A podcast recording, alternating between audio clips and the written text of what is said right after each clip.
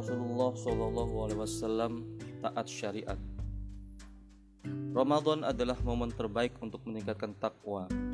Tunjukkan bahwa kita adalah hamba Allah yang layak disebut mutakin, orang yang bertakwa. Dan ingat, hanya takwa yang akan membuat kita selamat di dunia dan di akhirat. Pertanyaannya bagaimana kita menjadi orang yang bertakwa? Jawabnya tiada lain dan tiada bukan kecuali mengikuti Rasulullah Shallallahu Alaihi Wasallam. Sungguh kita dianugerahi nikmat yang besar oleh Allah, yakni seorang Rasul yang mulia. Betapa tidak, saking mulianya Allah Subhanahu Wa Taala dan para malaikat bersolawat untuk beliau. Inna Allah wa malaikatahu yusalluna ala nabi Ya ayyuhalladzina amanu sallu alaihi wa sallimu taslima Sungguh Allah dan para malaikat bersalawat untuk Nabi Hai orang-orang yang beriman Bersalawatlah kalian untuk Nabi Dan ucapkanlah salam penghormatan kepada dia Al-Ahzab 56 Ayat itu bermakna bahwa Allah Subhanahu wa taala memberkahi Nabi SAW sementara para malaikat senantiasa memohon ampunannya untuknya. Maka sungguh aneh bila ada manusia yang mengaku mengikuti Nabi SAW tapi tidak mau memuliakan beliau. Selain itu Allah Subhanahu wa taala memberikan Rasulullah SAW dua keistimewaan sekaligus yang tidak dia berikan kepada para nabi sebelumnya.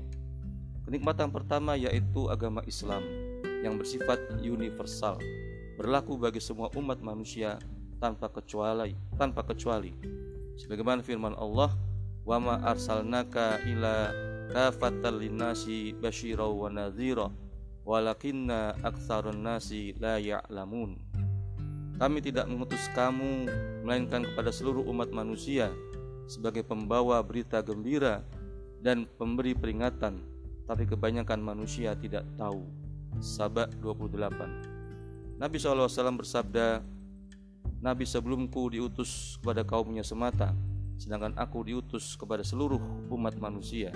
Hadis riwayat Bukhari. Inilah mengapa segenap umat Islam dan umat manusia wajib mengimani kenabian beliau. Mereka wajib memeluk Islam serta meninggalkan agama mereka. Sebagaimana sabda Nabi SAW, demi zat yang jiwa Muhammad ada di tangannya, tidaklah dari umat ini baik Yahudi dan Nasrani mendengar tentang aku. Kemudian dia mati dan tidak mengimani apa saja yang dengan itulah aku diutus kecuali ia termasuk ahli neraka. Hadis riwayat muslim. Keistimewaan kedua yaitu risalah yang mengandung rahmat bagi seluruh alam semesta sebagaimana firman Allah subhanahu wa ta'ala wa ma arsalnaka ila rahmatan lil alamin.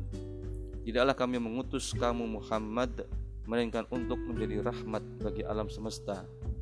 Ambiya 107 Imam At-Tabari menjelaskan terkait ayat ini bahwa rahmat itu berlaku tidak saja bagi kaum muslimin namun juga bagi seluruh umat manusia.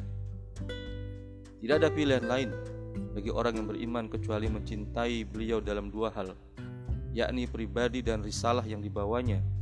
Karena itu kesempurnaan iman seorang muslim hanya bisa diraih dengan menundukkan hawa nafsunya pada syariah yang Rasulullah SAW bawa. Beliau bersabda, La yu'minu ahadukum hatta yakuna hawa utaba'an lima jitubih.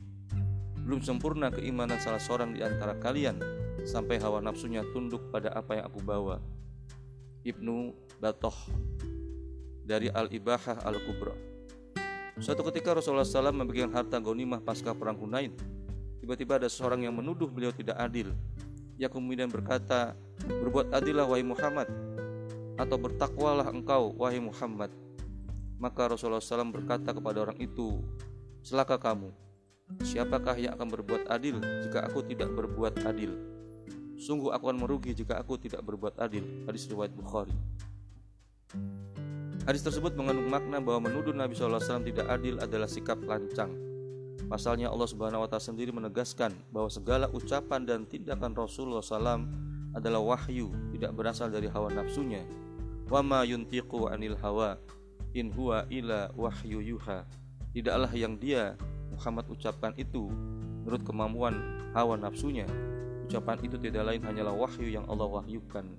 An-Najm 3 dan 4. Maka siapa saja yang menuduh Nabi SAW tidak adil sama saja dengan menuduh Allah Subhanahu wa taala menurunkan wahyu kepada beliau tidak adil.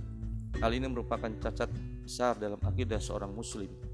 Itulah mengapa para sahabat begitu patuhnya kepada Rasulullah SAW. Mereka tidak pernah menyelisihi Nabi. Mereka total bersyariah Islam. Innama kana kaulal mu'minina idza du'u ila Allahi wa rusulih liyahkuma bainahum ay yaqulu sami'na wa ata'na wa ulaika humul muflihun. Sungguh jawaban kaum mukmin itu jika diseru untuk taat kepada Allah dan Rasulnya agar Rasul menghukumi mereka ialah ucapan kami mendengar dan kami patuh. Mereka itulah orang-orang yang beruntung. An-Nur 51. Itulah sikap seorang muslim sejati. Inilah sikap yang seharusnya kita tunjukkan sami'na wa ata'na terhadap perintah dan larangan Allah dalam seluruh aspek kehidupan pribadi, masyarakat, dan negara.